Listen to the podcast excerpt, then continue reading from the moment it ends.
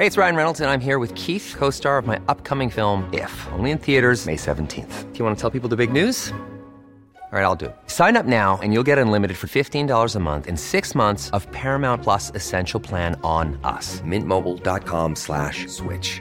Upfront payment of $45 equivalent to $15 per month. Unlimited over 40 gigabytes per month. Face lower speeds. Videos at 480p. Active Mint customers by 531.24 get six months of Paramount Plus Essential Plan. Auto renews after six months. Offer ends May 31st, 2024. Separate Paramount Plus registration required. Terms and conditions apply if rated PG. This episode is sponsored by LEP Premium. Gain access to over 70 episodes of content, both audio and video, all written and presented by me to help you improve your English. I've got vocabulary lessons, I've got grammar lessons, I've got pronunciation lessons. There are PDFs to download or check in your phone. It's all available in the Luke's English Podcast app. To get started, go to teacherluke.co.uk slash premium and you can send me an email if you have any questions. It's the price of a cup of coffee every month, about three or four dollars. And then you get access to everything that I've done so far, plus all the new stuff, online, at a computer, or through the Luke's English Podcast app. You're listening to Luke's English Podcast. For more information, visit teacherluke.co.uk.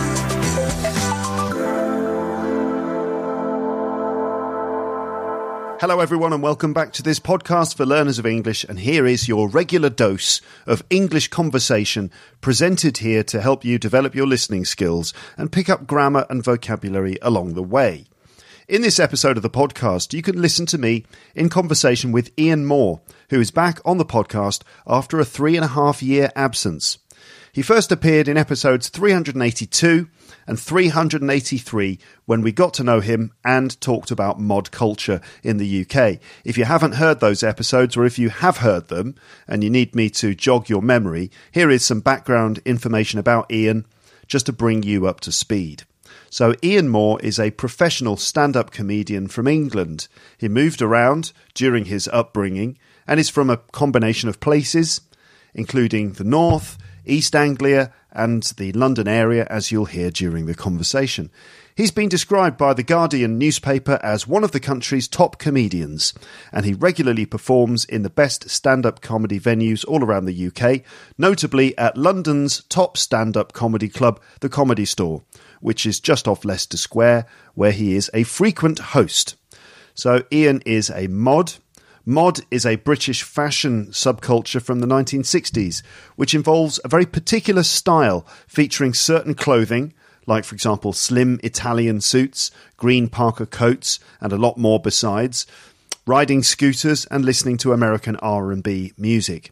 Ian is definitely the best dressed guest I've ever had on this podcast, and he came dressed in a three piece 60s Italian suit, gold watch chain, handkerchief in the pocket with a pin and everything. Ian now lives in rural France on a farm, and he's been living there for nearly 15 years, which is at odds with his mod lifestyle. So he's been living a kind of double life, living on the farm in the French countryside, looking after various animals because his wife keeps introducing new animals into the family, making chutney, and commuting to the UK and other cities in Europe to perform stand up comedy. He's written several books about his double life, which are available from all good bookshops, including Amazon. And that the first one is called A la Mode, My So Called Tranquil Family Life in Rural France. And the second one is called C'est Modnifique Adventures of an English Grump in Rural France. So, as well as writing these funny autobiographical stories, Ian has also branched out into writing fiction, and his first novel, called Playing the Martyr, was published a couple of years ago. It's a crime thriller about an English man who gets murdered in the Loire Valley in France. Now, I don't know if this is based on Ian's life at all. I've got no idea if there have been attempts on his life for some reason. But anyway, the book is well reviewed on Amazon and is available in both Kindle and paperback versions. Ian is also a language learner, French in this instance. He actively works on his French and uh, he passed the language test to gain citizenship in France. So there are plenty of things to talk about. All of that is just background context. And if you'd like to know more, listen to episodes 382 and 383, both of which have transcripts written by the Orion transcript team available in Google Documents. So check the transcript section of my website to find those. So, basically in those episodes you can hear a full explanation of the mod subculture including the clothes the music and everything else uh, various stories of ian's rural french lifestyle including how his children were once threatened, rather shockingly, by a French hunter armed with a shotgun and other stories. So, anyway, this time I decided to see where the conversation takes us, and the result was an extremely tangential and rambling conversation that takes in such things as Ian's favourite films, Ian's recent trip to New York, where he did comedy and spent time as a tourist, the complications of Woody Allen's current public image, differences between British and American audiences, differences between burlesque and stripping, Ian's different accents as a child moving from Blackburn to Norfolk to London, details of Ian's clothing, how to iron a shirt properly, which is a lesson that apparently I need to learn, Ian's various health issues and physical complaints, and what might be causing them, comedy shows that you can see at the Comedy Store in London, and then Ian's stories about learning French and attempting to pass the language test for French citizenship. So watch out for various little jokes and funny stories along the way and try to keep up as the topic of the conversation veers from one thing to another. But now let's listen to my conversation with Ian Moore, and here we go.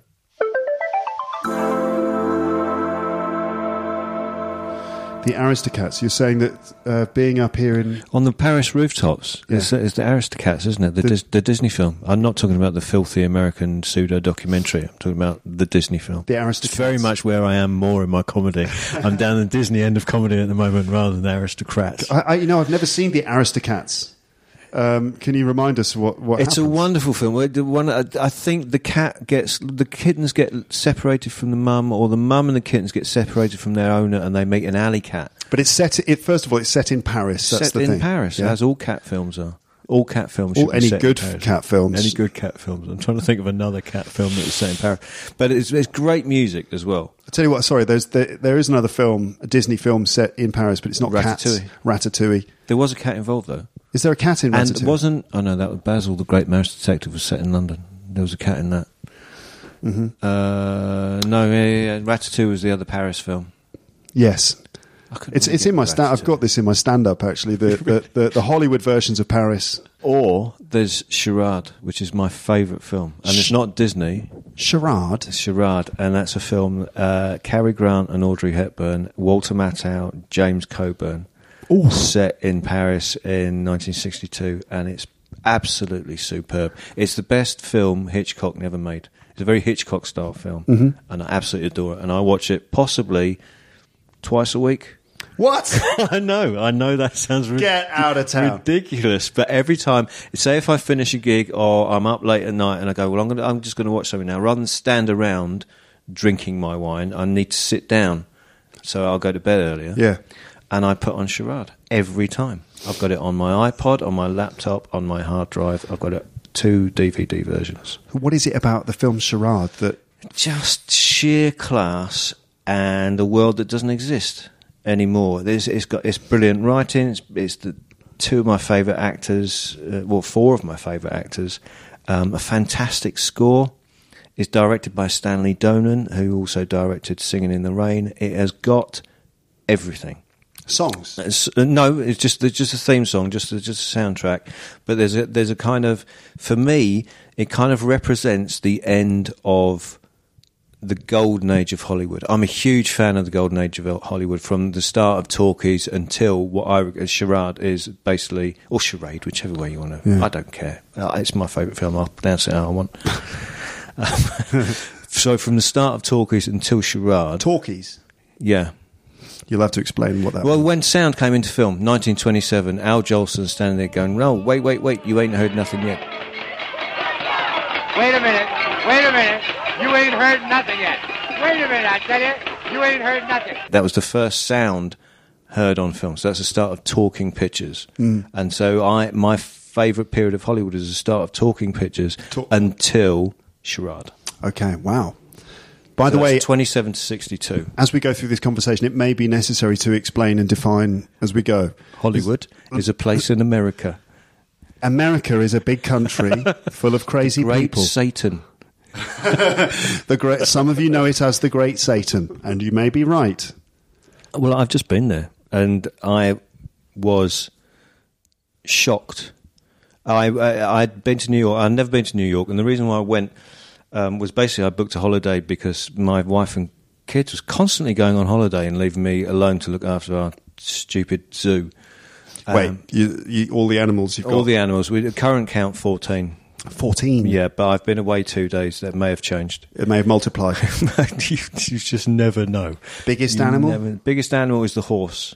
Okay. and she's uh, when she's around when she wants to get you know fruity i believe is it, she once pinned me up against a stable wall Really? and it was v- it was well you feel frightened anyway because these are big animals there's nothing you can do you can't push a horse well you can try Yeah. But she had me pinned she just needed some affection of some kind She she pinned you to the Pinned me wall against the wall of the stable. Of the stable. Yeah. What- what- pinned you to the wall. Yeah, so I couldn't move. I couldn't. Right. I couldn't. She was standing in a way and pressing herself up against me, and it was. It must have looked a right sight when I eventually did escape because I'd just emptied the chicken coop and I had I had eggs in my pocket. Oh, no. Which had burst, and left left these horrible stains all over my coat. So It was a very odd, a weird sort of um almost romantic encounter with your It horse. felt. It felt like it, it felt romantic. And you had to clean yourself up I afterwards. I had to, you know, Kleenex. Yeah. That's- It was a lot of yeah. There's a lot of that involved. so wait a minute.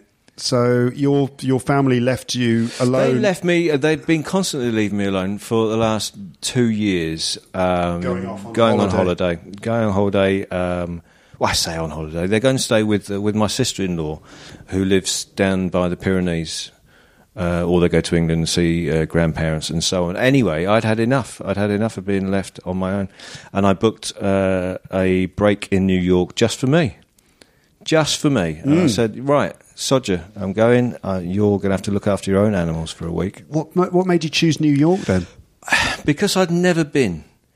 I'd never been to New York before. I'd, I'd been to America. I've gigged in America before, but I'd always wanted to go to New York. And When I, a lot of my um, comedy roots, I would guess, would be Woody Allen, which I know is not a very fashionable thing to say, but regarding the fact that he's clearly in some ways a wrong un. What do you mean by that? Well, I mean just that, un? there's a, that he is regarded as a pariah, I guess, in Hollywood circles because of two things. One, he married his stepdaughter, which is um, there's certainly grey area involved in When that. actually, when you think about it, there's nothing really wrong with it because they're not. it wasn't illegal. He's not marrying his daughter. No, he's marrying his It's not- stepdaughter. It's not illegal, but there are some moral issues there that I think probably get forgotten. And also, there's the thing about him, uh, ongoing thing about him um, allegedly uh, abusing his daughter or stepdaughter, yeah, there's now allegations of sexual misconduct, which have been kind. investigated twice. Yeah, uh, and both times the police have said there's no case to answer. But that it's still ongoing. Any my point being Mm-hmm.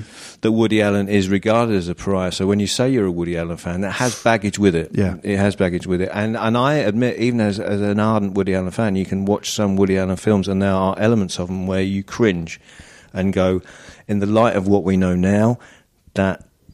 That doesn't work, There's- really. I can't remember which film it is, but there's one film I think from the 90s where he is knocking around with a little girl for most of the film, and it's all a bit weird. Well, there's Manhattan in one of his most famous films where he's basically in his 40s and chasing after a 17 year old. Oh yeah. So there is, there's a lot of it. There's, there are, but I mean, it's all very easy to look back in hindsight and say things like that. Uh, you know, you could, but there are things there which do make you cringe, and I'm, and I'm very much, and I'm aware of the kind of, um, the the kind of judiciary that operates on social media these days that that, that ten, tends to condemn people and find them guilty before any legal due process has been found. I think the same. You could say the same thing. Has Kevin Spacey been charged or found guilty with anything? Kevin Spacey is such a weird case, but I don't, th- I don't know if there have been actual legal proceedings yet. Well, but, but that's slightly my point, in that you, you, his films have all been withdrawn. Um, Yeah. Yet there is no legal basis for that. So he's being punished in all sorts of ways in a kind of in the civil arena. The, uh, the whole idea of law is innocent until proven guilty, Yeah. and at the moment, nothing's been proven as guilty of breaking the law. Yeah. And, and you could go way back. In you, it's difficult to, you know, Mozart wasn't a, wasn't a clean living individual by any means. Charles Dickens was awful to his wife and to women. You know, you can't. I don't think you can just pull all these cultural things off the shelf Yeah. because there are things that don't sit easily with how we view things now yeah. which is a long way of going about saying I was going to New York. so you, so you went to New York. so I went to New York, and it was a kind of, for me, it was a kind of film pilgrimage. Not just Woody Allen films, but like When Harry Met Sally, which uh, and it's another one of my favourite films. But just to be in New York, uh, you know, to to wander around and see these things that you feel, in a sense, that you've grown up with, even though you've never been there. Mm-hmm. And I, w- I just wanted to spend a few days doing that, and and I just I had the most wonderful time. in York. I did a gig on the last night as well, which was great fun. Just a just a short gig. and I just and I just felt it felt it felt really weird. It felt like I'd been there lots of times before. Yeah, yeah. I felt comfortable straight away. Yeah. So wait, you did a gig at uh, a, a kind of fairly well-known Gotham Gotham Comedy Club. Gotham Comedy Club in in uh, New York, not Yeah. in Gotham City. No, it doesn't But- exist, No, um, and if it did, like, who would live there? I don't know. but um, so Gotham Comedy Club, and in front of an American audience. Yeah. Yeah. Uh, but not the first time you'd f- performed in front of Americans. No, uh, uh, not the first time. I mean, obviously, working in London, I've performed in front of lots of Americans, but that's a different that's a different way you approach it because they're they're not in their Yeah. comfort zone. They're not in their house, Yeah. if you were, if you will. Uh, whereas I'd done a festival in Boston, um, Boston Comedy Festival a few years ago with some big stars, Janeane Garofalo and, and Eugene Mirman, which was great, which was great fun as well. The first night we did at this enormous um, theatre in Boston, which was a, very good gig. Thoroughly enjoyed the gig. And then the next night, um, because it was a festival, you move from venue to smaller venue and, and across to the next town. Next time I did the next gig we did the following night was was I was following a burlesque act in a rough bar. A burlesque act is basically a sort of like um, how would you describe it? A glamorous kind of stripper. Rounded, more rounded strippers. Shall we say Rubenesque? So Rubenesque strippers. it's like stripping, but on the woman's terms. Yeah. Coy stripping. So it's, it's and that's not a type of fish. It's that, I just mean that it's it's more teasing. I think that's a, that's a that's a very good word. For me, like if so, if a woman is like a feminist and is about empowerment and all that stuff, she's a burlesque dancer. Whereas if the woman just wants to get some money, because and she doesn't care about all the other stuff, she's a stripper. Right. See what I mean? Like burlesque is a sort of like uh, for a way for women to do stripping, but it's uh, it's an empowered form of stripping. Yeah. It's like a sort of it goes back to an old traditional form of entertainment and stuff Yeah. like that. But I think, don't you think that like a lot of women now are doing do, are interested in going into burlesque in the same way that they're interested in going to what is it sort of uh, Pole dancing lessons.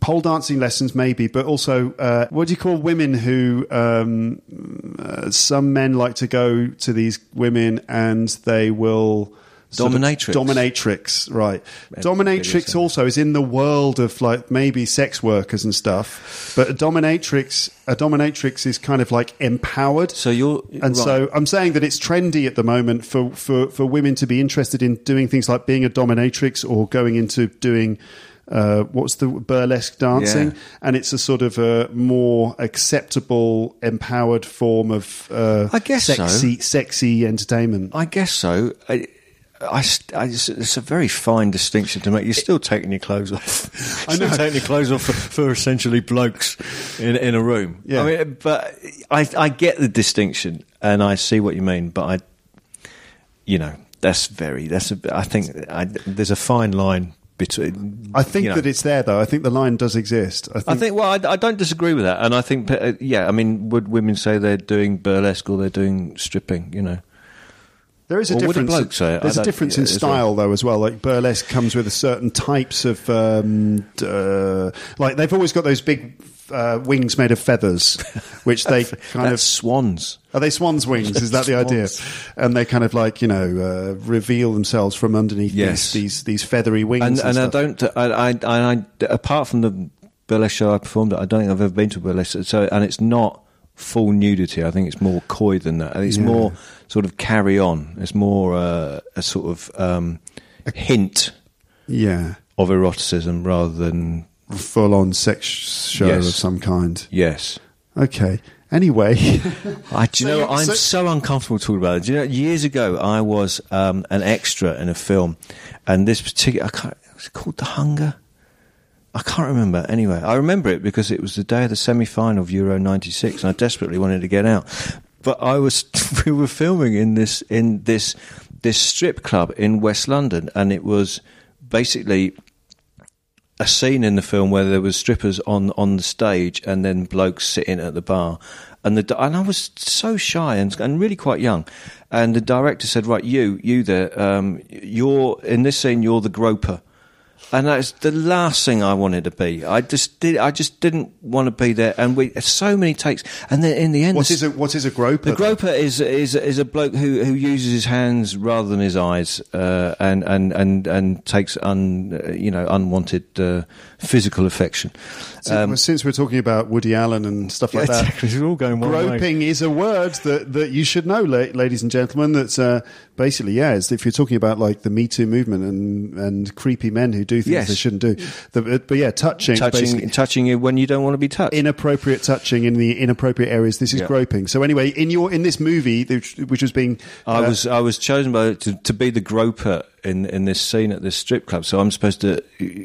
You're not allowed to touch the strippers, but I was supposed to reach out and try and touch the stripper. And we had so many takes, and in the end, the stripper herself complained about me because I was so weak and ineffectual and showed clearly no interest in, in doing this. at all. Really? And just do, and so they had to they had to drop me as the groper and pick somebody who, who was up to the job. a method actor. Yeah, uh, the proper groper.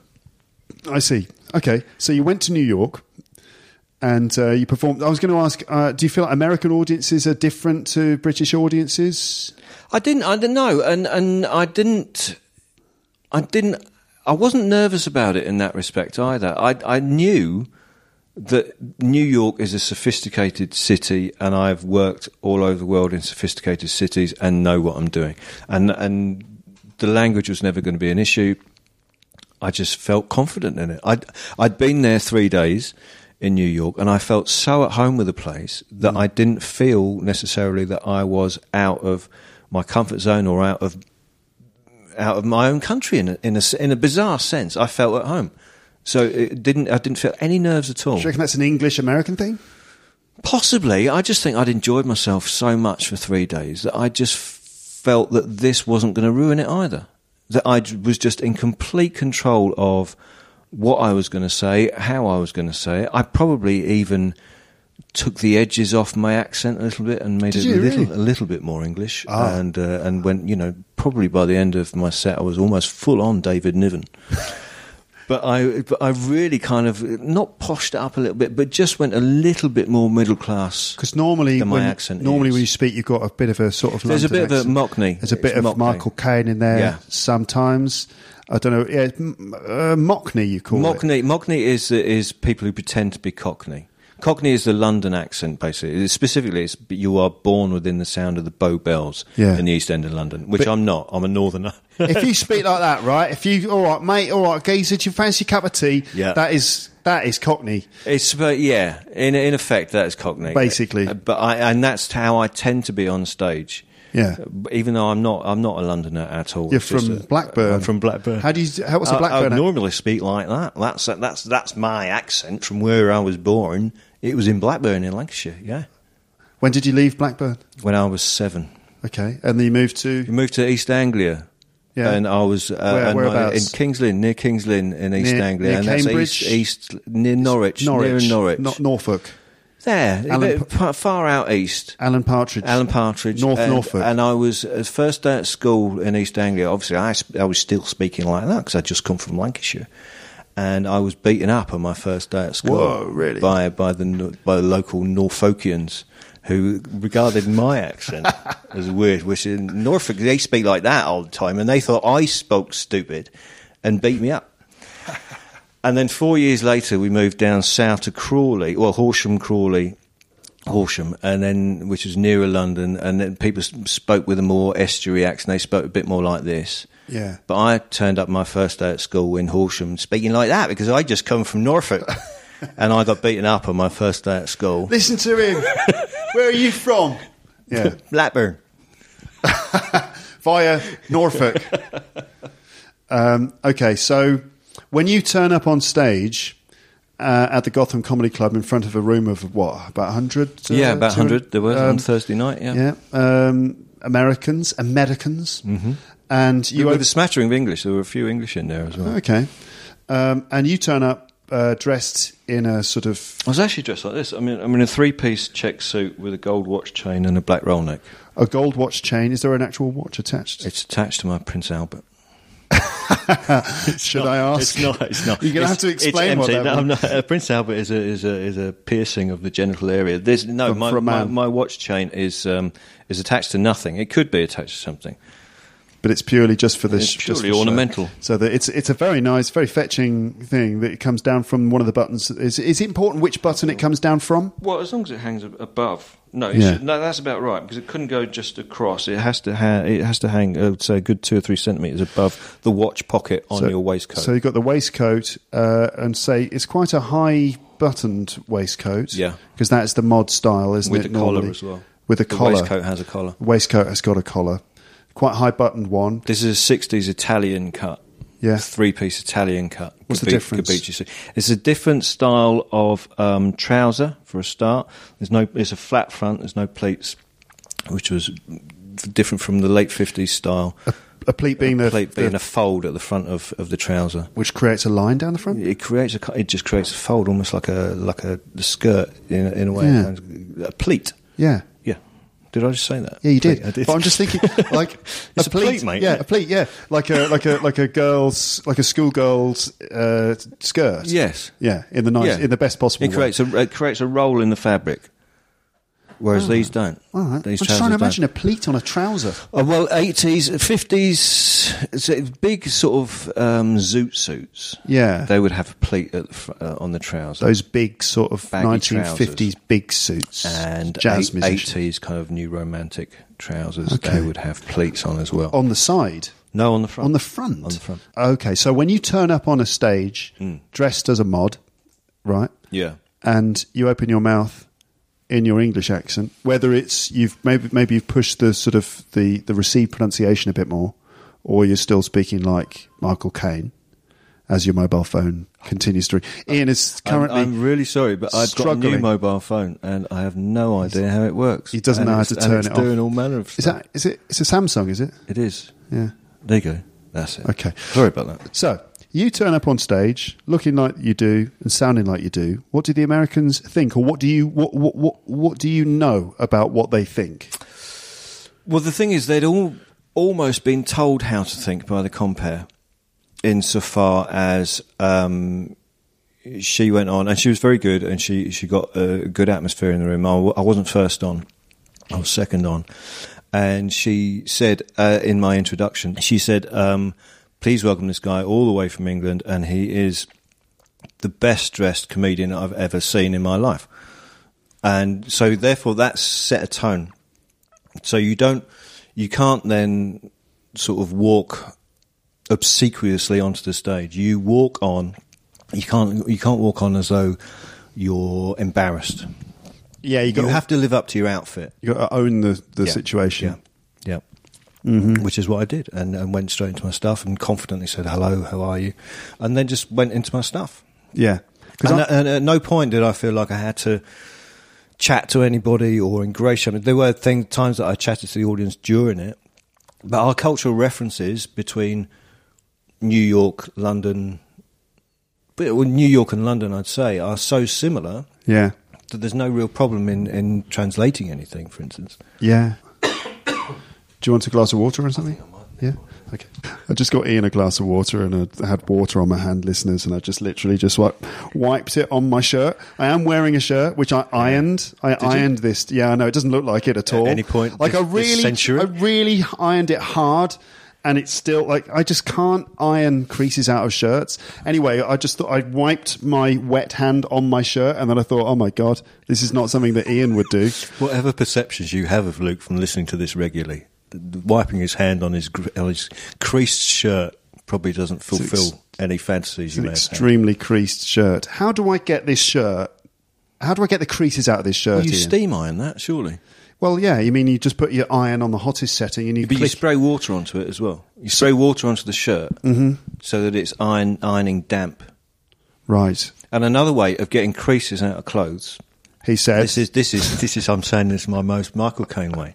Another way of getting creases out of clothes, and you learn this from being on the road all the time as a comedian. How you get creases out of suits, for instance, is a good way of doing this. Is you eh, when you're in your hotel or wherever you're staying, is you hang your clothes up in your bathroom, take a really hot shower so the whole room steams up, yeah. and the creases fall out of the clothes. Ah. I don't know the I don't know the physics The of science. that, but it works. Yeah. But it does work. Okay, so I need to spray water on this. Spray first. water it, hot iron, spray water on it, and then don't wear it again. So you're very exacting about the clothes that you wear. Uh, do you have the same attitude about what other people wear? Are you judgmental about others dressing? Dress I clothes, used to be. I think I used to be. I think there's, there's a number of things that change you in that regard. One, you get older and, and get more tired of the battle, the, the, the battle that you're never going to win. And you're just like, just wear what you want to yeah, wear. Yeah, what the hell? But also, I've got I've got three sons, and two of them are teenage, and they have very particular tastes. They're not. It's none. It's not stuff. It's not stuff that I would wear or ever wear or ever have worn. But you know, they're very not belligerent. They they are they're belligerent. They're, they're prepared to argue their case. They, you know, they they they respect their dad. But if their dad says, "Why are you wearing that?" they say, "Because it's X, Y, and Z, and I look better than you." and they'll and tha- and that's the argument they use. You know, that's how you've always dressed. You dress how you want to dress. We're doing the same. Well, you're trying to convince them to wear three-piece Italian suits. Oh, no, I'm just, I'm just saying. You know, do you have to show your ankles every time you go out? Is this is it, is this some kind of ankle competition going on? What- You know, why do you do you not have any proper footwear? Any footwear that you can polish, for instance?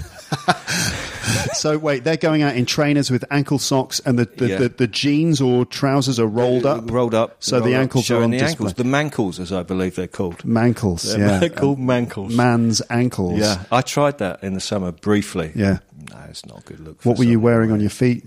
Uh, I had trainers on. I've, I've I've relaxed in the last couple of years. I've I've well, uh, physical issues have meant that I had to see. Um, I've had back problems for years, Mm-hmm. and my doctor in France, uh, who hates me anyway, but I uh, he he he recommended I go and see a chiropodist. And the So, back- chiropodist, back doctor?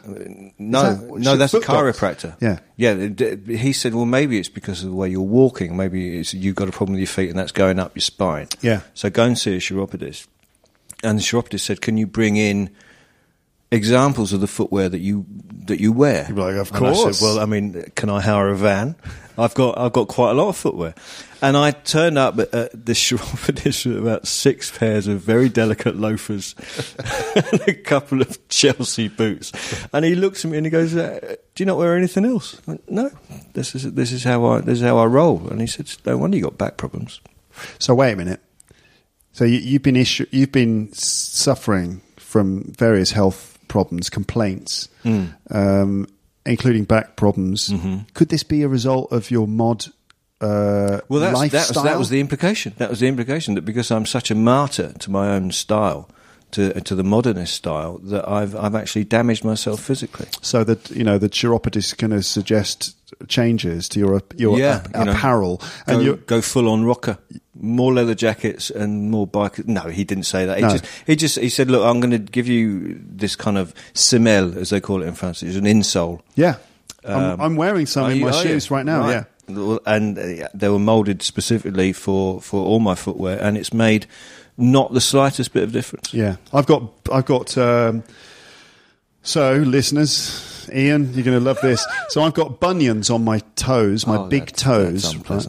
It's horrible. So, uh, bunions, listeners, are basically swollen joints in your feet.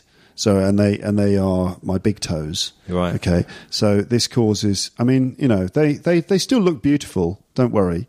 Everyone. Nobody's feet looks beautiful. That's the thing. That's the thing. Nobody. You, Yeah. This is one of those things that's not really discussed. Feet are disgusting. They are weird things, Yeah, aren't they? yeah. So anyway, my big toe joints are all swollen and they can be very, very painful. They hurt a lot. Right. And also, I think it affects the way I walk as well, potentially, or maybe the toe thing is, is related to the way I stand and walk. That I favour my right foot, so I stand on my right foot. And if I'm just standing there waiting for the bus, I'll be standing mainly on my right foot. And that means that one of my hips is slightly higher than the other. Everything's connected, though. The, the foot bone is connected to Apparently, the there was a bone. song about this, but everything is connected. The footballer Steven Gerrard, when he first began playing in the first team for Liverpool, he had um, a number of injuries, and they tried to work out the source of these back and hip, and think it was groin-related in, uh, injuries. And in the end, they took out his wisdom teeth. What? Yeah, they took out his wisdom teeth, and the, those sort of, sort of injuries. Steven Gerrard had wisdom teeth? Oh, I, well, not for not for very long, um, and and he was fine after that. So everything, and I don't again, I don't know the the science of all this, but everything is related. So your wisdom teeth can affect how you're standing, how your how your body's adjusting to whatever pain is is somewhere else in your body. Interesting, because I, st- I still have my wisdom teeth. They haven't been removed. so I've, never had any. I don't You've never had them? grown. They've never even grown? Some adults don't have them, do they? Okay, I don't know. says, Says, that speaks volumes for my life. Well, I mean, I don't know if wisdom is the right word. If you got them, but Steven, Ge- uh, you didn't get them, and Steven Gerrard did, and I did. Maybe, maybe I don't know if wisdom. more. Yeah. I don't know what it is, but um, so anyway, so potentially the way I stand or the bunions in my feet also cause problems in my neck. So I have Everything overcompensates. Yeah, I've got a slipped disc in my neck. Have you? Yeah, which plays up sometimes. The, uh, recently, it's been fine, but every now and then it slips a little bit, and it's horrible. I can't move my head at all. But That's that, yeah. and that is painful. Back problems are. Have you ever had sciatica? No, I haven't had sciatica, but my wife's had it. My mum has it. Man alive! Yeah, horrible. So, sh- all right, shall we do a section on physical ailments now? Do you want? Do you want to How go? long have you got? We've got loads of time. Do you want to go through all the things that have been bothering you uh, in terms of your health? Okay, well, I'll just say where I am now, rather Okay. than because I don't know what's caused all this. Probably lifestyle, but I have currently uh, chronic rheumatoid inflammatory arthritis, psoriatic. You're going to have to explain every word. I don't of what you understand any said. of what I just said. I just know I've got it. Chronic. Chronic. Chronic means permanent. Yeah. Chronic means it's not going away. Rheumatoid arthritis means an inflammation of the joint. So, uh, inflammatory rheumatoid arthritis means an inflammation of the joints, which Okay. are very painful. Which means the, the I think it's to do with the cartilage, or is that osteo? I'm not sure. Anyway, it's it, inflammation of the joints. All the joints? all the, all my joints. That's why it's because it's been going on for too long. It's not just it's all my joints. Yeah. Not all always at the same time, but Yeah. they're all in pain. I've got double spinal hernia Which means slipped discs. which means the cartilage on the on two of the vertebrae have worn away completely. So it's the discs just rubbing against each other, which is unpleasant. Yeah, Uh, nice. High blood pressure, which I didn't know about until last week, and I went to see the the doctor not about the high blood pressure, but she said you've got high blood pressure. You're like, yeah, I'm in a doctor's. Yeah, I know. That's exactly what I said. Yeah. She said, Are you always this stressed? And I said, I'm doing a gig in French this week. I am absolutely petrified. Okay. Um, and what's the other thing I've got? Oh, I don't know. Something You else. said you had uh, nosebleeds. Nosebleeds, yeah. Well, that I think that's from. A, I had a dental implant a couple of years ago, and the French dentists are rough. They are rough as hell. Tell me about it. Yeah. Oh man, alive! He literally knees on my shoulders with a hammer and tongue going away at me. Yeah. And ever since then, he put the implant in, and ever since then, I've had nosebleeds. But I went to the dentist, and the dentist said, "Well, it's not the implant 'cause it's nowhere near any any membrane or anything like that." So I'm I'm going to go and see somebody about that next week as well. Talking of uh, rough French dentists, I had a lovely rough French dentist experience. so I went to my dentist. Uh, she wasn't there, so she was replaced by someone. Okay, she was that's replaced. good sign. No, not at all. She was replaced by essentially a homeless dentist. Okay. A dentist who doesn't have her own practice. It's just moving from one dentist, Yeah. some one one Itinerant dental dentist. Yeah, exactly. Just moving around, like you know. So that's one thing, and and so I normally go to the dentist with my wife. She handles all the French speaking and, and understanding, and I just provide the teeth. Right. Right. I arrived 10, 15 minutes before my wife did, So I went in the chair first and I Okay. lay down. The replacement dentist, who looked like a plastic surgeon's sort of what practice book. Is that right? Uh, you know what I mean? Like basically, she had terrible plastic surgery. I don't know if that had anything Oh, to do with no, it. I didn't know how old she was. She was like an ageless sort of Paul Simon lookalike. Okay. If, okay, just picture that. And um, It's quite an image. yeah, so she started going at my teeth, and she was, you know, that thing where they clean, Yeah. clean with a metal spike, A scraper. scraper. She was scraping. She was scraping my gums a lot. So a lot of gum where I was bleeding very badly for my teeth, and she was going around doing that. She was talking to the assistant in French while she was doing it.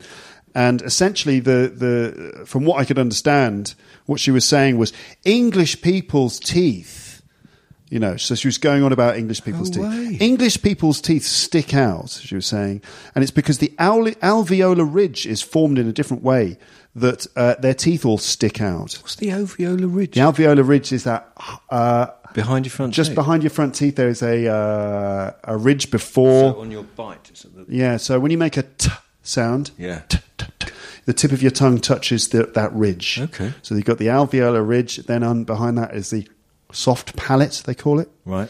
These are all things you learn when you learn about pronunciation and stuff. Right. So, so she said the alveolar ridge is formed differently and it pushes the teeth out. And then afterwards, after I I was like checking out the blood coming out of my mouth in the mirror and stuff, and my wife was chatting to her. She was going, "Oh yeah, English people don't like to have their teeth done and all this stuff." Like, what the? F- what are you What mean talking done? about? Well, not with a spike, so they're bleeding I as you come out. Yeah, I don't like to. Ha- you Who mean- likes that? What you mean is when you say English people don't like their ha- to have their teeth done, is what you mean is that English people don't like to be s- stabbed in the teeth while being racially abused. That's. Well, I think that's. that's- Well, she's probably got a point. Yeah, I mean it's true. It's true. English people don't like that. But uh, anyway, it was pretty bizarre, and yeah, like the worst treatment I've had. Like my gums are all like purple around my teeth, and they're all bleeding and stuff. It was horrible. Did Um, you have to pay for that as well? Uh, well, yeah, yeah, yeah. It's like partially refunded, but also uh you have to pay for some of it too. I mean, the teeth were clean, but Yeah. also a lot of my gums were clean too. I don't know. I don't know. They, there's something about medics, and I think in France that that they have. They are highly qualified, and uh, you know everybody needs them and stuff. But they just make arbitrary decisions without your consent at times.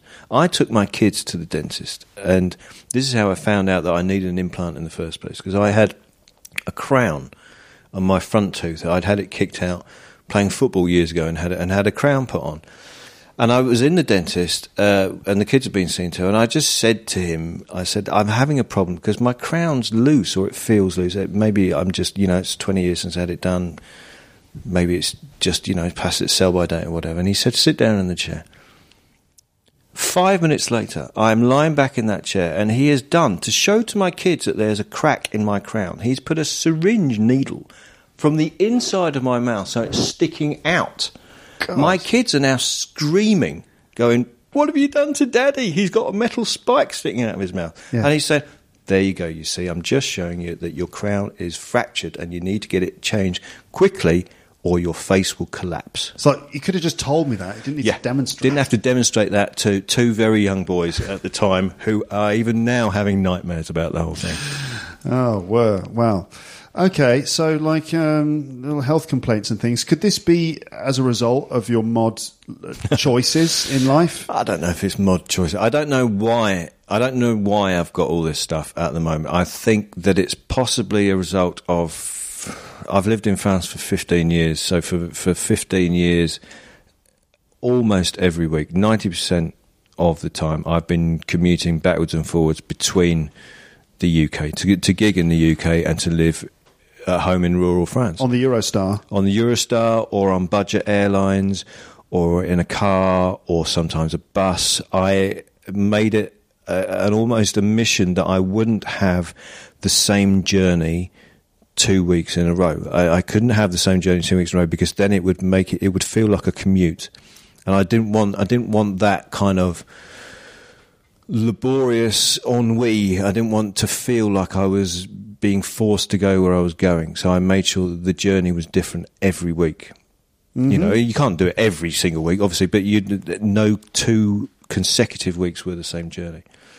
But that meant a lot of faffing around. It meant getting up at crack of dawn to come home. So I always made a point of again needing to come home as soon as I possibly could. So I'd be getting up at four o'clock in the morning and waiting in the cold bus station with a heavy bag over my shoulder, and that takes its toll. Yeah, it does. Yeah, it does. Uh, Physically, that takes its toll. I think mentally, it takes its toll, and and mentally, that has an effect on your body. You run out of energy. You run out of you run out of the energy to be able to recuperate, especially when you're doing it every week. How long have you been a professional stand-up comedian or touring stand-up comedian? A touring stand-up comedian, I would say, twenty-two years, twenty-three years. Yeah. Do you and always, that's that's a long time. It's a long time on the road, living out of cases. You know, yeah. Do you, do you, do you, what kind of bag do you have? I have got the world's greatest bag. I bet you do. I bet you've got a the very stylish bag. I right? absolutely love this bag. I bought this bag when we first moved to France, and it's it's a Samsonite. They don't make it anymore. It was a Samsonite.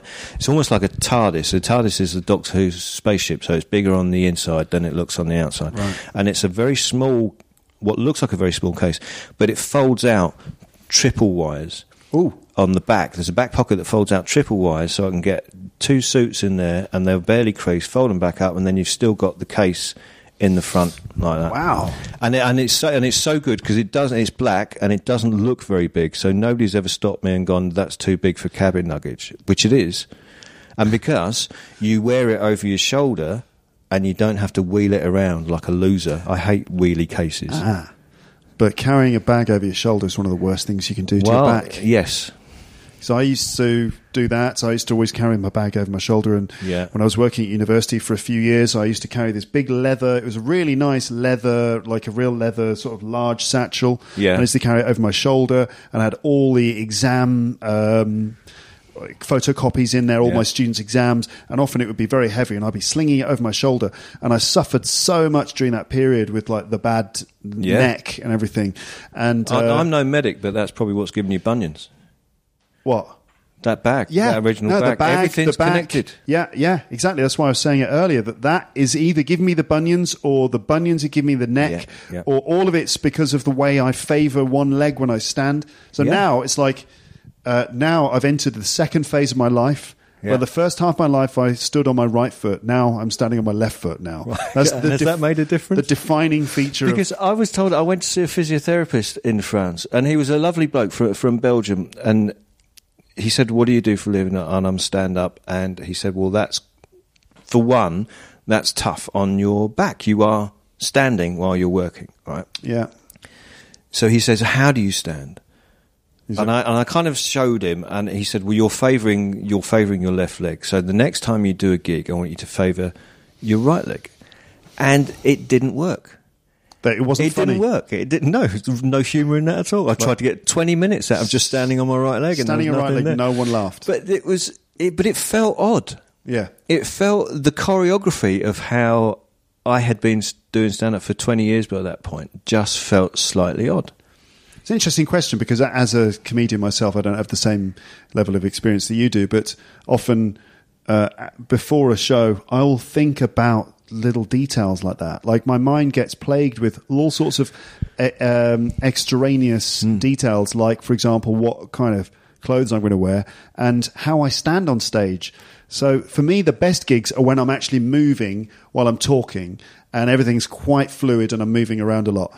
And then the worst gigs, I feel, I realize I'm, I'm you're rigid. I'm stuck to the spot and I'm Yeah. rigid. And then, and the worst is when I realize, oh shit, I'm just stuck to this spot and I'm really, really rigid. So I'm going to move now. And then you move and it's like a really awkward I move think- and it doesn't work. I think a lot of comics, when they first start out, get kind of bogged down in that stuff as well. And I think uh, one of the things you can do to try and make that less of an issue is to do compering, where you are forced to address the whole room and forced to use whatever stage you have to move over to the right if something's going on, to move over to the left. It forces you out of yourself, Yeah. and and to use the area that you've been given. Yeah.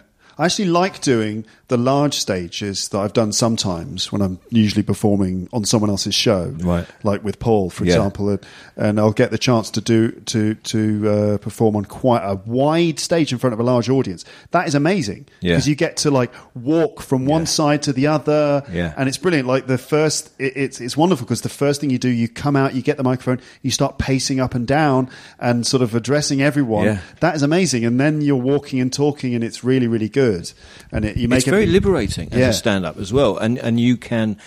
It helps the performance of what of your material. You get more out of your material, and you realise there's more in your material because you're you're you're forcing yourself to be more physical. And if you can get material, isn't just about being verbal or just being physical. It's about matching up the two things. Yes, yes. And and a big stage obviously gives you the opportunity to do that. But compering does that as well. But this Belgian guy, anyway, was saying that stand up is very bad for your back. And basically, he was Yeah, saying that. yeah, He yeah, was yeah, saying yeah, okay, all right. my, my entire lifestyle. yeah, your entire lifestyle is bad for you, bad Yeah. for your lifestyle. Yeah. Okay, so you you you're still doing stand up quite a lot uh, in London. If any of my listeners, and I have had some listeners who've come to London and and uh, gone to a comedy show, and I always recommend the Comedy Store because it's my favourite It's one. the best club in the world. so the the Comedy Store in London is it Leicester Square? Yeah, just off Leicester Square. Yeah. Uh, always my recommendation for going to see stand up in London. Thursday night, Friday night, Saturday night. Those are the three. Those are the pure stand-up nights. Yeah. And then on a Sunday and Wednesday, there's improv, world famous improv, and on a Tuesday, there's uh, what they call cutting edge, which is um, topical news, uh-huh.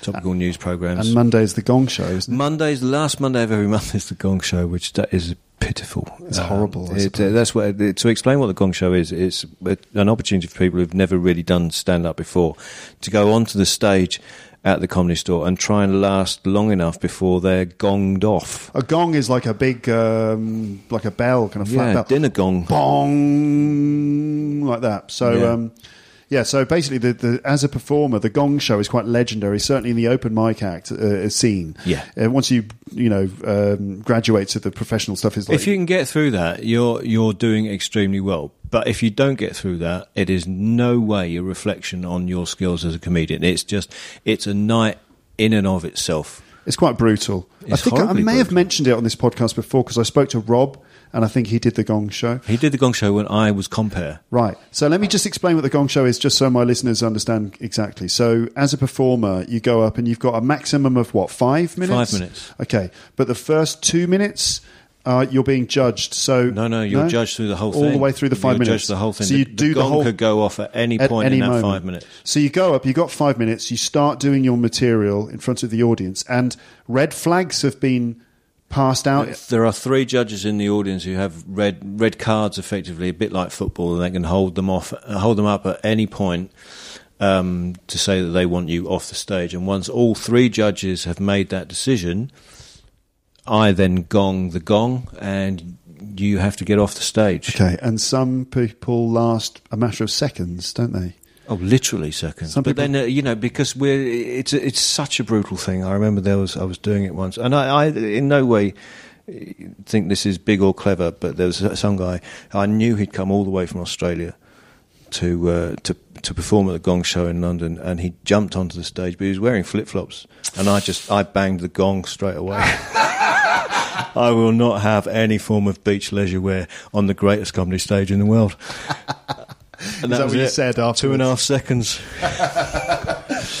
So you can see how brutal it is, ladies and gents. You can come up and literally, your just your appearance can can get you either all three red flags or a gong, and you have to, to, to walk away, or you go up and your first joke doesn't go down very well, and you get a couple of red flags, and then before you know it, you're you're flagged off. I've never done the gong show. I, I think it's it's quite it's quite a spectacle if you're in the audience and no vested interest. Yeah. But like I say, it is no it is not a judgment on anybody's comedic ability if you fail or even get through. So, that, so that's Monday night, and and so essentially, I always recommend to my students that if they go to London, they want to see comedy, they go to the comedy store. And some of them have, some of some of them have definitely gone at the weekend, so they may have seen you compering. Mm-hmm. So you're there sometimes doing the, the MCing at the comedy store still in London. Yeah, yeah, about three or four times a year. Yeah. yeah. Okay. It's the best show in the world. It's, it's you know, it's when you're when you're compering what is the best comedy stage in the world with you know some of the top acts. It is it's such a it's such a buzz. It's such a buzz. You know, there's no finer feeling in stand up for me. Yeah, absolutely. Um, hmm, I've got several other things left that I wanted to talk to you about before we end. Okay. So one of them is, um, shall I bring it up?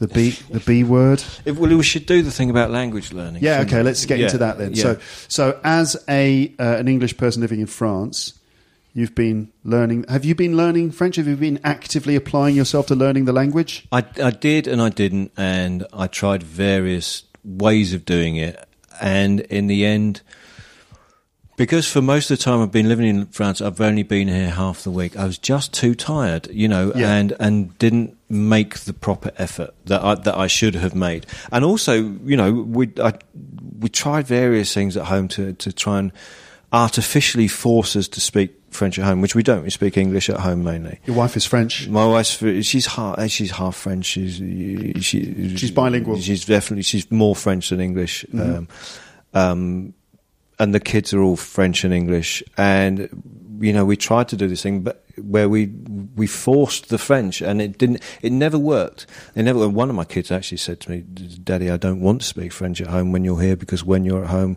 we want to be able to understand what you're saying," which is a, a brutal assessment of my language skills, basically. But then with um, with Brexit and all of, I decided the day after Brexit that I had to become French. I knew that with the personalities involved in Brexit and with the promises that were made with Brexit, that it would turn out to be an utter, utter shit show, and I had to take steps to protect to protect my family. I was genuinely, genuinely concerned that at some point we could be split up as a family. Basically, you're like Liam Neeson on this.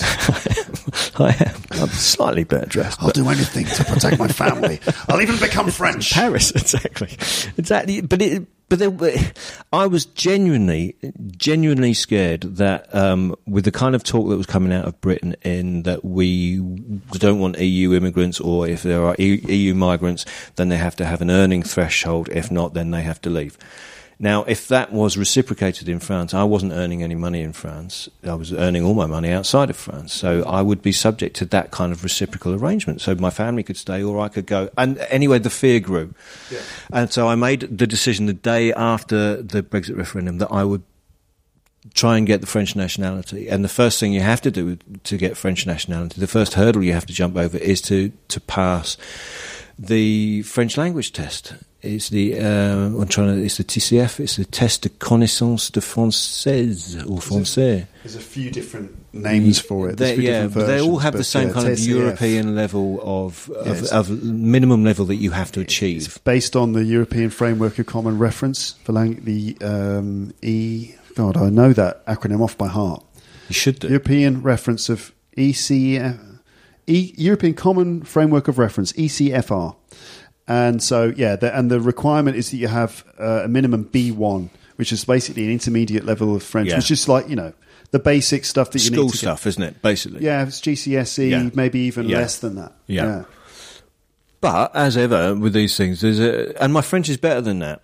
And I'd really learn. I'd really put in the effort. All I did was listen to, to French radio. I I'd made a massive effort and and and made uh, you know an, an effort to get out of my comfort zone as well. Mm-hmm.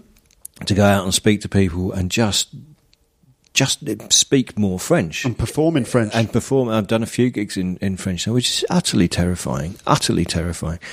Um, so I and and, I, and we sat down. We we had to fill in the application form to to take this this this language test. And my wife actually said to me, she said, "Shall we put you down as a mute?"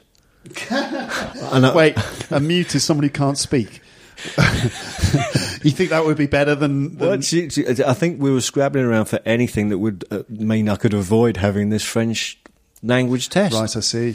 You know, so she said if we put it down as having some kind of language disability, Yeah. maybe they'll just wave you through. They'll let you through. Yeah. if you do that. Of like, I'm sorry, And- he's deaf, dumb, and blind. yeah, he plays pinball, but very little else. Um, uh, that's a reference to the Who, by the way, Yeah. Pinball Wizard. And he, um, and she, so, and we said, no, you know, we can't, we can't avoid this. We can't avoid this, this thing. I have to go through it. And I turned up at the. I took my test in Tours, uh, which is not far from where I live, and the first part of the test was like a 25 minute listening multiple choice. Yeah. And everybody else in the room was already a French speaker. They were, they were all from um, former colonies of France, uh, Afri- African colonies of France, or Yeah. North African um, states. Yeah. So they spoke French, but they were just going through this kind of. They had to go through the same hurdle I had, and even they were all standing around after the test, going, "Man, that was hard, wasn't it?"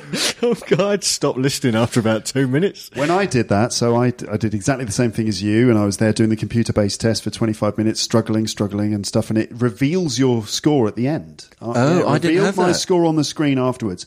And uh, what did I, I came out as B1 in the. Uh, i- in the listening, which I was very disappointed by because when I've been practicing it, like listening, understanding people Yeah. is the thing I can do. Like Yeah. I can't do most other things, but Responding, yeah. I, I can't respond. No, I, I can understand what people say. I don't understand. I don't know how I can understand what they say, Ian, because I don't really know any words or grammar. So I don't know how I'm understanding them. I think I just use the force. I use the Jedi mind trick.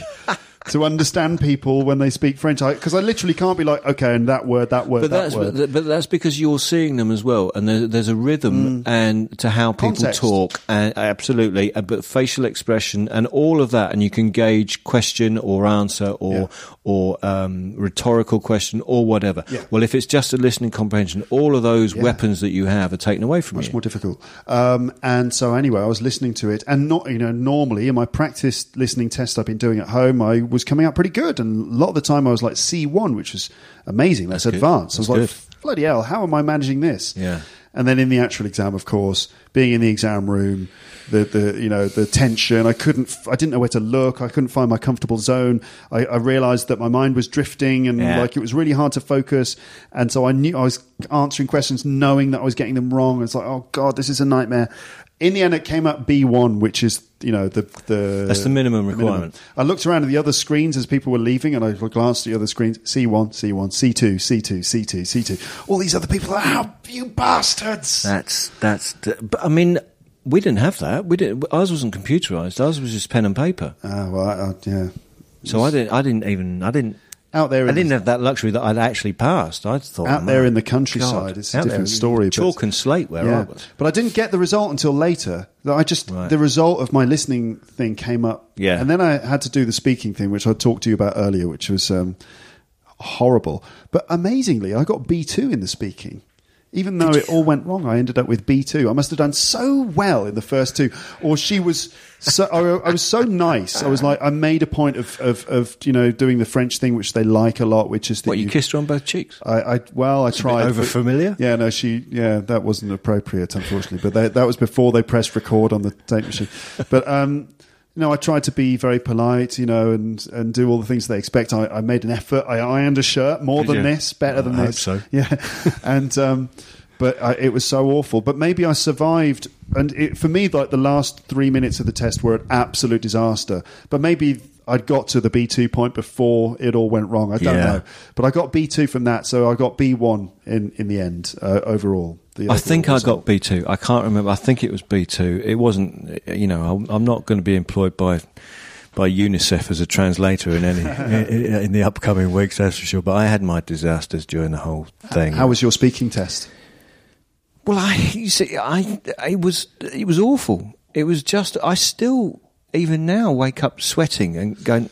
Why? How, why did you do that? Because as you know, the the first part there's three parts to the speaking test. The first part is you just have to introduce and talk about yourself. That's easy. I mean, uh, you know, we can do that. The second part was um, a role play where the examiner gives you a role play. The examiner then leaves the room, and so you've got two minutes to prepare. She comes back, he or she comes back into the room, presses record, and you begin the role play. And that for me was I, maybe I was overthinking it. Maybe I was just looking for laughs. I don't know. But the role play that, the, that the examiner gave me was, I'm going away for a month. I'd like you to look after my dog. And the idea from that, from that start, that conversation started, is you then have a chat about the whole thing, maybe the logistics of whatever. Anyway, she left the room. I prepared. She came back in. She pressed record on the machine and she said, I'm going away for a month. I'd like you to look after my dog. And I said, I don't want your dog. and her face just fell, and she pressed stop on the record and said, "You must have the dog." and we had this kind of row for about five minutes over whether I had to have the dog. But she wasn't- and then she pressed record again during this conversation. Yeah. So it was clear that I decided I wasn't going to change my position on the whole having the dog thing. Yeah. So she decided to just record and go with it. The argument. Yeah.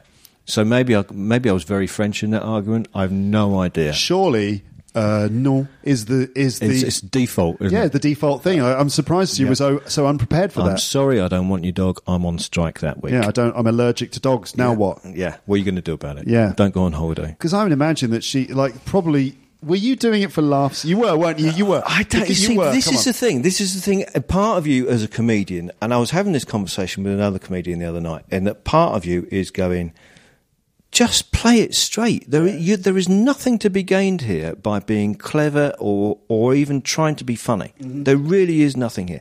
But equally, there was nothing on that piece of paper that said I had to have this bloody dog. I don't even know you. I just met you one minute ago. You're my So, French examiner. and Now you're you trying are? to get me Yeah, to what- look after what, your is this some kind of bribe? What I get my nationality if I look after your dog? What the hell's going on?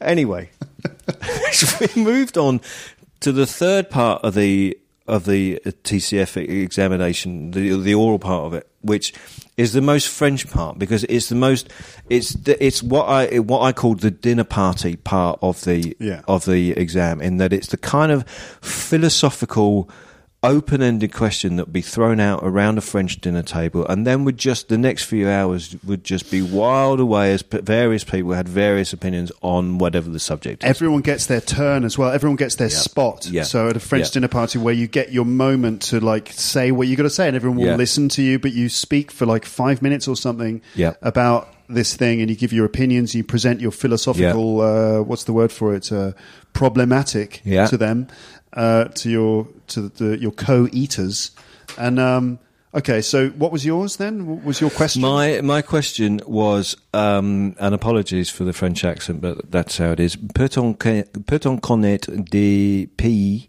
à travers le livre?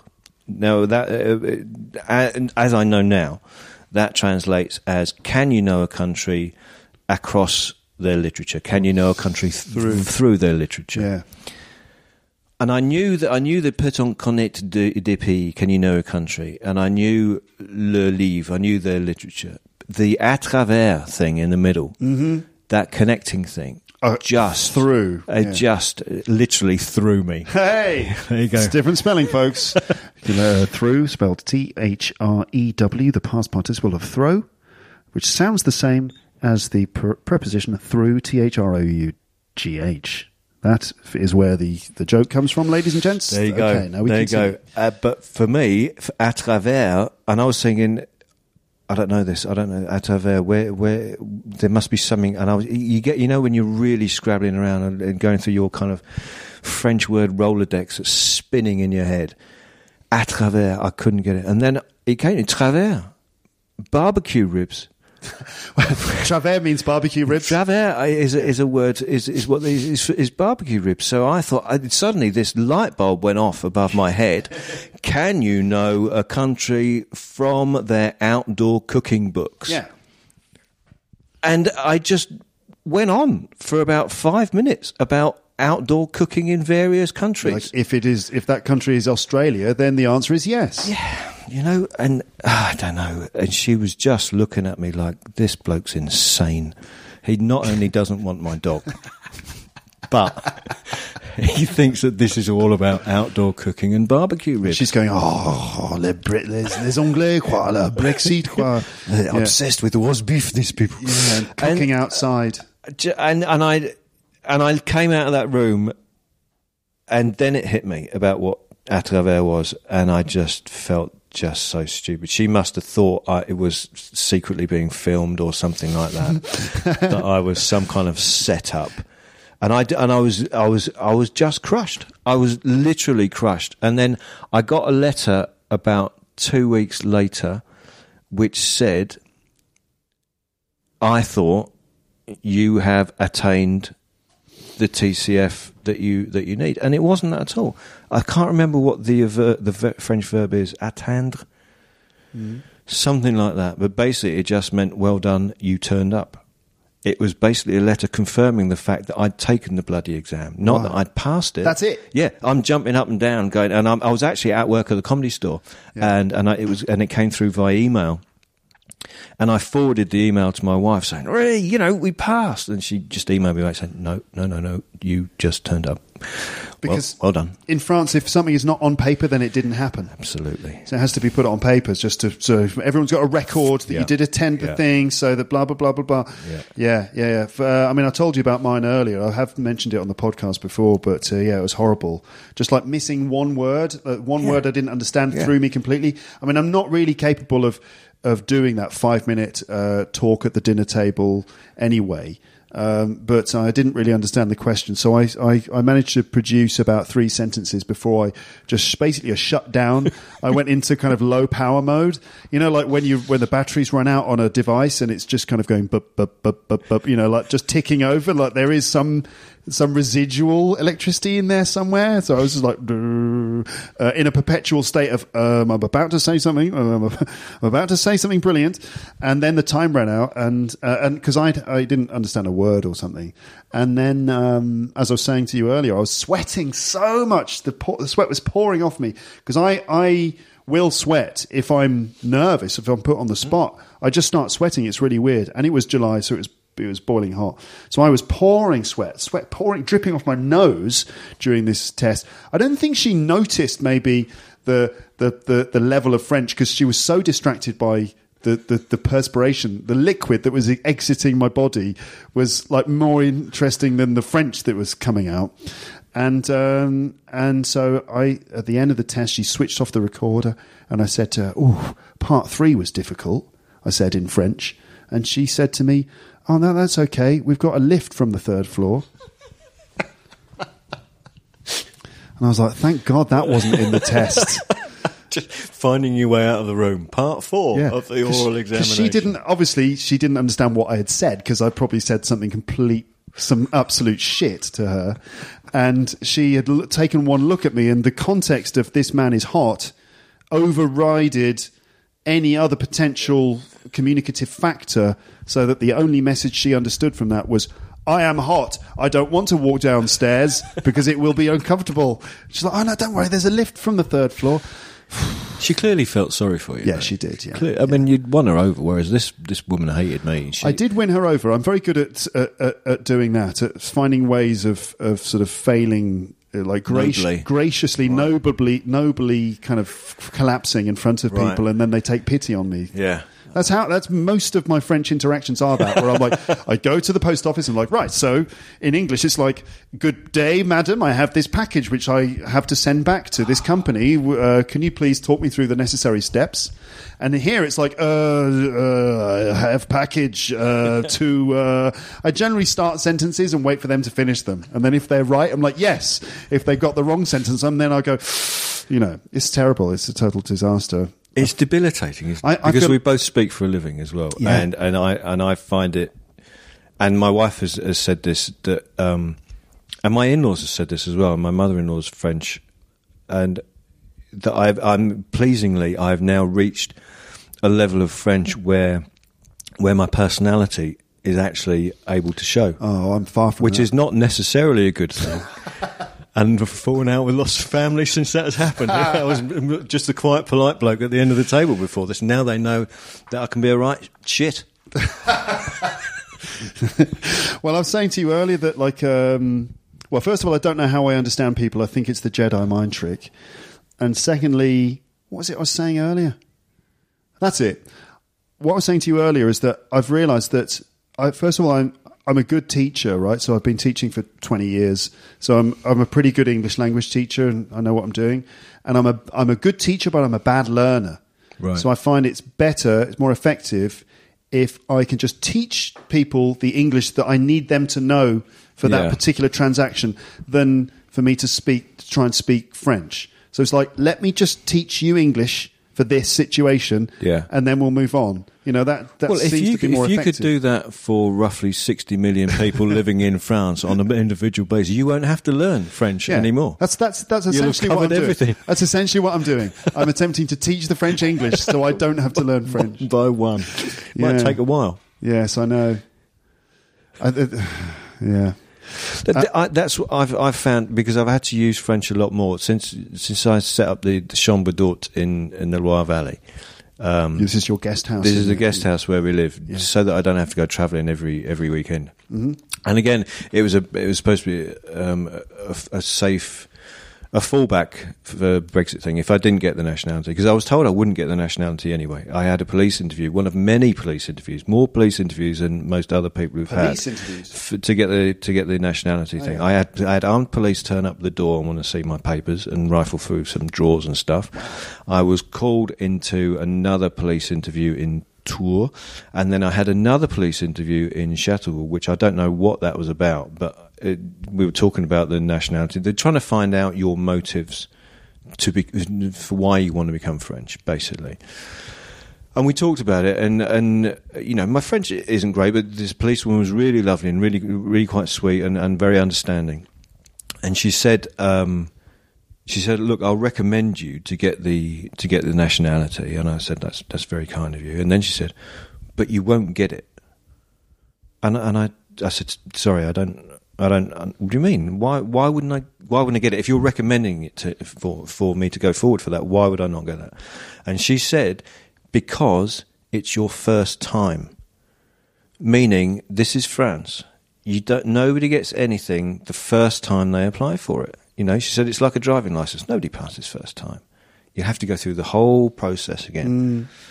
I mean, I did get it, but because I didn't think I would get it, I had to have a, a fallback, like I said, which is why we set up the Chambre d'Hôte, the, the B and B where we are, so that I am earning money in the French system, so that that wouldn't be an issue. As I said earlier, with you know, with reciprocal rights between the UK and and France and the EU, and what I found with is that I'm forced to to interact with people, you know, more than I normally would. You know, and and chatting to people. Oh, because of the, the guest house. because I'm yeah, and and some and the French especially. The idea of a chambre d'hôte with the French is not just a B and B. This is not just where we're laying our head down for the night. If You're, we're at breakfast, and this, this is breakfast table, and that means you stay and you chat to us. Yeah, you yeah. know, who are you? Why why are you English? Why, why are you here? Why have you set this up? What's this Yeah, all about? And it, and it's helped enormously. Why? with- why are you English? why are you English? What on earth? What kind of decision was that you made at a very early age before you'd thought it through at all? Yeah. Um, but it's helped enormously, and also gigging in French. When I gigged in French uh, a couple of weeks ago, I was absolutely, absolutely terrified of it. Um, I hadn't done. I felt I hadn't pre- prepared enough, even though I had. I just felt that it was so far out of my comfort zone that I was just going to fall down flat on my face. Which is, if anything, I'm about no loss of dignity. That's that's if somebody should put that on my tombstone. At least he didn't lose dignity. Yeah. And the gig went really well.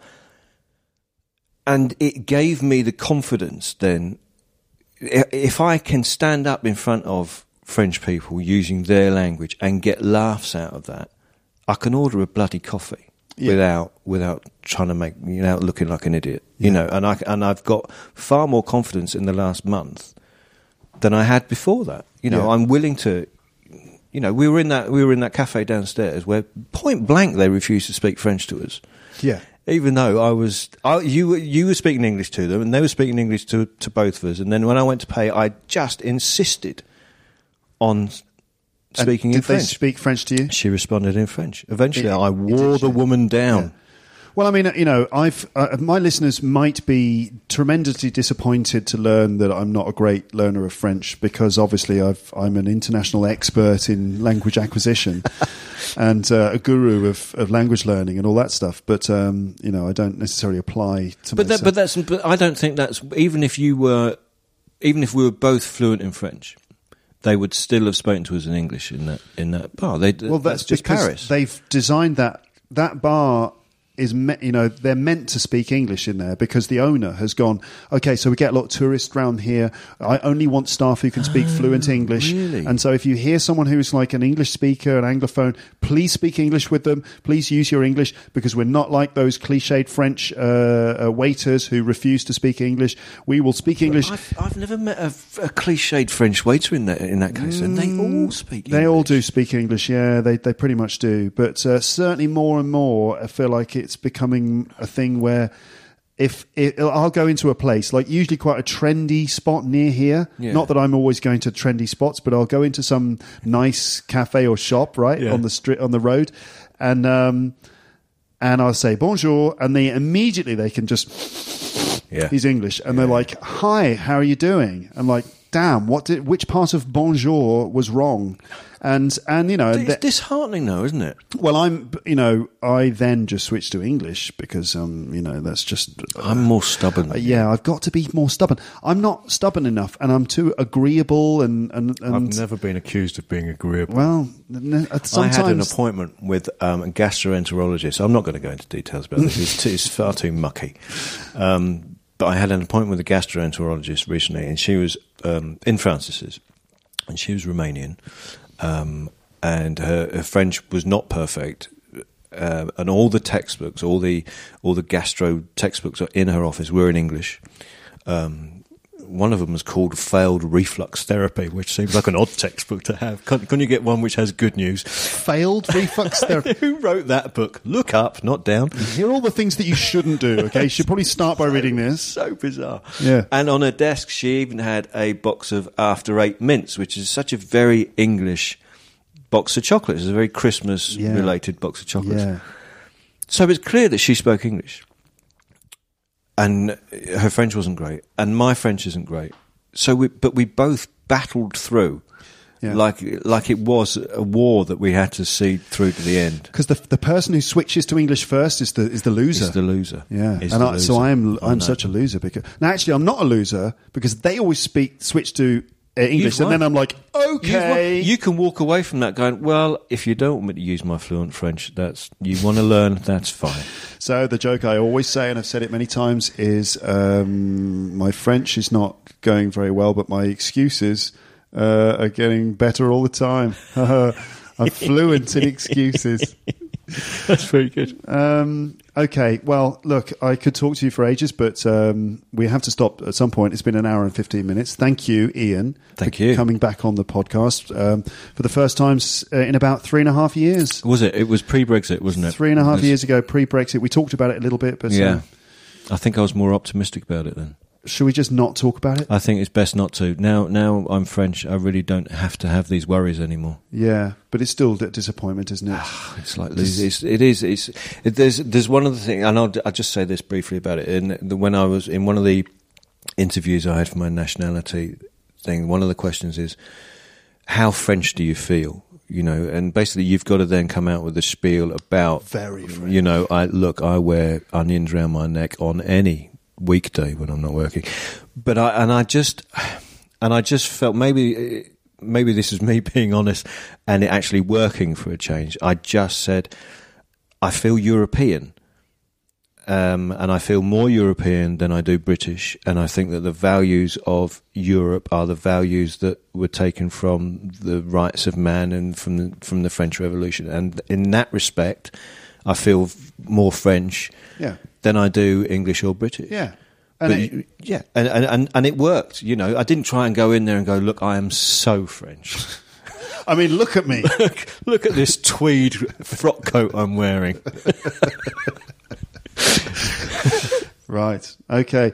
Well, it's very nice to have you back on the podcast. And uh, next you. time you're in town, let me know and we'll go for a pint and Definitely. a podcast again. Definitely. Yeah. Okay. A pleasure. Cheers, mate. Thank you. Okay, so that was Ian Moore. Thank you again to Ian for being on the podcast. I won't talk a lot more here at the end because I don't want the episode to be too long, but I would like to say thanks again to Ian for being on the podcast. You can find out more about Ian on his website, ianmoore.info. And well done for managing to follow this entire conversation. I wonder how much you understood, how many little jokes and funny moments you picked up on. It might be worth listening again, and I wouldn't be surprised if the transcription team chose to transcribe this episode like they did with episodes 382 and 383. You can find those transcriptions in the Google Documents by clicking transcripts in the menu on my website. Also, on my website, you might see the word premium in the menu, and I highly recommend you click on that and consider signing up to get access to all of the premium content I've made. And there's over 70 episodes of content, either video or audio, and also all the new content that comes out regularly grammar, vocabulary, pronunciation lessons, PDFs that you can download. Uh, practice drills, tests, memory tests, and all sorts of other things. So that's it for now then. Have a fantastic day, morning, lunch, afternoon, late afternoon, early evening, mid evening, late evening, and night. And I will speak to you again on the podcast soon. But for now, goodbye. Bye. Bye. Bye. Bye. Bye. Bye. Thanks for listening to Luke's English podcast. For more information, visit teacherluke.co.uk.